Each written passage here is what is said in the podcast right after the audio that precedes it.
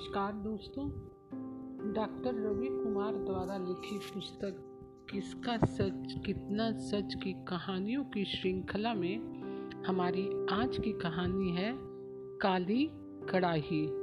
तो चलिए शुरू करते हैं। काली कड़ाही। बुद्ध राम ने प्लास्टिक के कट्टे से एक मुट्ठी सूखे मक्की के दाने निकाले। और उन्हें सुलगती भट्टी पर रखी काली कढ़ाई में तपते नमक में झोंक कर धार खो चुकी एक दराती के सहारे उलट पलट करने लगा। कुछ ही देर में बेहरू से दिखने वाले उन पीले सूखे दानों से तड़ातर तड़ातर कर सफ़ेद फपोले फूटने लगे और वो बौखलाए से उस भट्टी से बाहर निकलने की कोशिश में जुट गए। जिन्हें बुद्ध राम ने एक लोहे की जाली लगी लगी से ढक कर नाकामयाब कर दिया और इस जाली से टकरा कर वो वापस वहीं गिरे जहाँ से उन्होंने बाहर निकलने से पहली उछाल भरी थी। कुछ देर और चलने वाली एक बेगानी सी सुखबुगाहट के बाद उन्होंने इस बगावत के बद, बदले हासिल की हुई शिकस्त को अपना मुकद्दर मान लिया। और फिर बुद्धराम ने उसी जाली को उलट कर उन्हें समेट कर एक ढेर में पलट दिया। जहाँ औंधे पौधे पड़े, वो अपने खरीदारों का इंतज़ार करने लगे। बुद्धराम भी कभी उनको, कभी उस चौक से गुजरने वाले के चेहरों को और कभी उस काली कढ़ाई को देखता रहा। ये काली कढ़ाई उसे इस शहर से नज़र आती, जहाँ की हौसला वो हवास झुलसा देने वाली जद्दोजहद से बौखलाए लोग यहाँ से भाग निकलने की कोशिश तो करते हैं लेकिन ना दिखने वाले दूर तक तने एक जाल से टकरा कर वापस यहीं आ गिरते हैं, जिनमें एक से वो खुद भी था। यहाँ इस शहर में अपना गाँव छोड़कर आए उसे एक अरसा बीत चुका था। ये समझने में उसे काफ़ी वक्त लगा कि वक्त बीतने के साथ साथ गाँव जितना अपना होता जाता है, शहर उतना ही ज़्यादा पराया। और शहर तो फितरन तन शहर वालों का भी कभी अपना नहीं हो पाता। वो तो उनके लिए भी उतना ही पराया साबित होता है, जितना कि किसी और के लिए। इसी परायपन से अकेले ही उलझते, झुझते बुद्धराम उम्र का एक अहम पड़ाव पार कर चुका था। सुबह से लेकर देर शाम अंधेरा होने तक वो शहर के बाजारों, चौराहों पर अपनी ठेली लगाता और इससे होने वाली रोज़मर्रा की आमदनी से वो पेट के लिए चंद रोटी, अपनी महफूजगी के लिए एक अदद छत और चार दीवारों का इंतज़ाम तो कर ही लेता था। मगर अपनी बात सुनाने के लिए दो कान नहीं जुटा पाया। कई दफ़ा गाँव वापस लौट जाने के ख्याल तो जहन में कुल बुलाए मगर उसके इस एकांकीपन को बांटने वाला तो वहाँ भी अब कोई नहीं बचा था। उसे गाँव लौट जाने की वजह नज़र नहीं आती थी, और यहाँ रहने का कोई मकसद समझ नहीं आता था। इसी पेशो पेश में अटकी उसकी ज़िंदगी बिना कहीं पहुँचे, बस घूमे जा रही थी। ठीक इस शहर के बड़े मैदान में चल रहे मेले में लगे गोल गोल घूमने वाले एक झूले की तरह। इसी मैदान के बाहर बुद्धराम इन दिनों हर शाम अपनी रेहड़ी लगाता और और दिनों के मुकाबले थोड़ी सी ज़्यादा कमाई कर लेता। ऐसे ही एक शाम को जब वो मेले में आने वाली भीड़ के चेहरे देख रहा था तो किसी ने उसके कुर्ते का कोना खींचा। उसने पलट कर देखा तो उसे एक मैली कुचेली से बनियान और पजामा पहने आठ या नौ साल का एक बच्चा दिखाई पड़ा। क्या चाहिए? बुद्धराम के ये पूछने पर उसने कोई जवाब नहीं दिया। वो बस मकई दाने के फूलों को देखता रहा।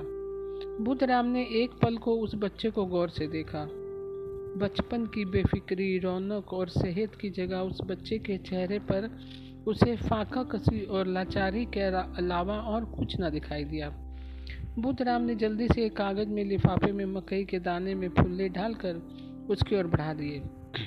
बच्चे ने वो लिफाफा लकप लपक लिया और भीड़ में ना जाने कहाँ गायब हो गया। बुद्धराम काफ़ी देर तक उस तरफ़ देखता रहा, जहाँ वो बच्चा गया था। इसके बाद बुद्धराम रेढ़ी पर आने वालों को देर शाम तक फुल्ले बेचता रहा। और फिर मेला बंद हो जाने के बाद अपने घर चला गया। बुद्ध राम की सारी रात करवटें बदलते निकल गई। उसकी जब भी आँख लगती उसे उस बच्चे का बेबस सा चेहरा दिखाई देने लगता।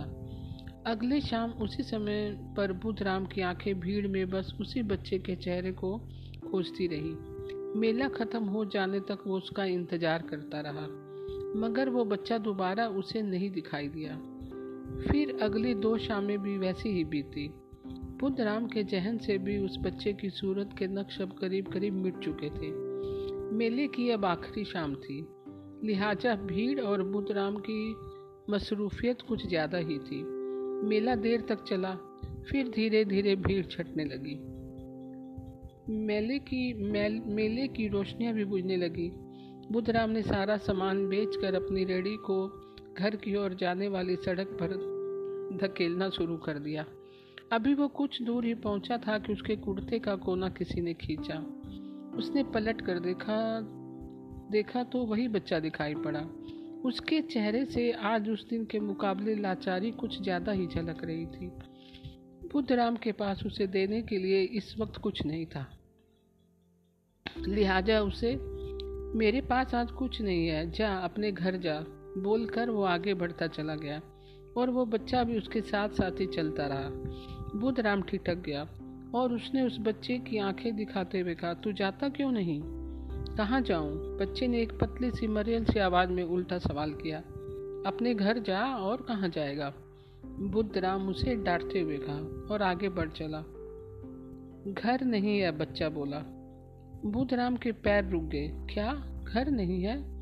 बुद्ध राम ने हैरान होते हुए पूछा, यहाँ नहीं है? बच्चा नीचे देखते हुए बोला, फिर कहाँ है? बुद्ध राम अब परेशान था। गाँव में बच्चे के मुँह से बस इतना ही निकला, और तेरे माँ बाप बुद्धराम की आवाज़ में अब नमी थी। नहीं है। बच्चे ने फिर से नीचे देखते हुए जवाब दिया, तू यहाँ तक कैसे आया? बुद्धराम की आवाज़ काँप रही थी। मामा कई दिन पहले बस अड्डे पर मुझे भूल गए अभी तक लेने नहीं आए।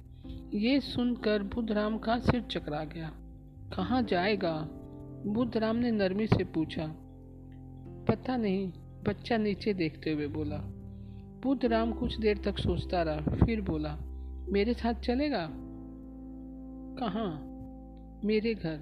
ये सुनकर बच्चा कुछ ना बोला। उसने बस बुद्ध राम के कुर्ते का कोना कस के पकड़ लिया। इतने सालों में बुद्ध राम को आज पहली बार इस शहर का परायापन कुछ कम सा होता महसूस होने लगा। उसने मुस्कुराते हुए उस बच्चे को देखा और मुस्कुराते हुए ही अपनी रेहड़ी को। तो दोस्तों, आज की कहानी आपको कैसी लगी? मैं कल फिर एक नई कहानी के साथ उपस्थित होंगी तब तक के लिए नमस्कार दोस्तों।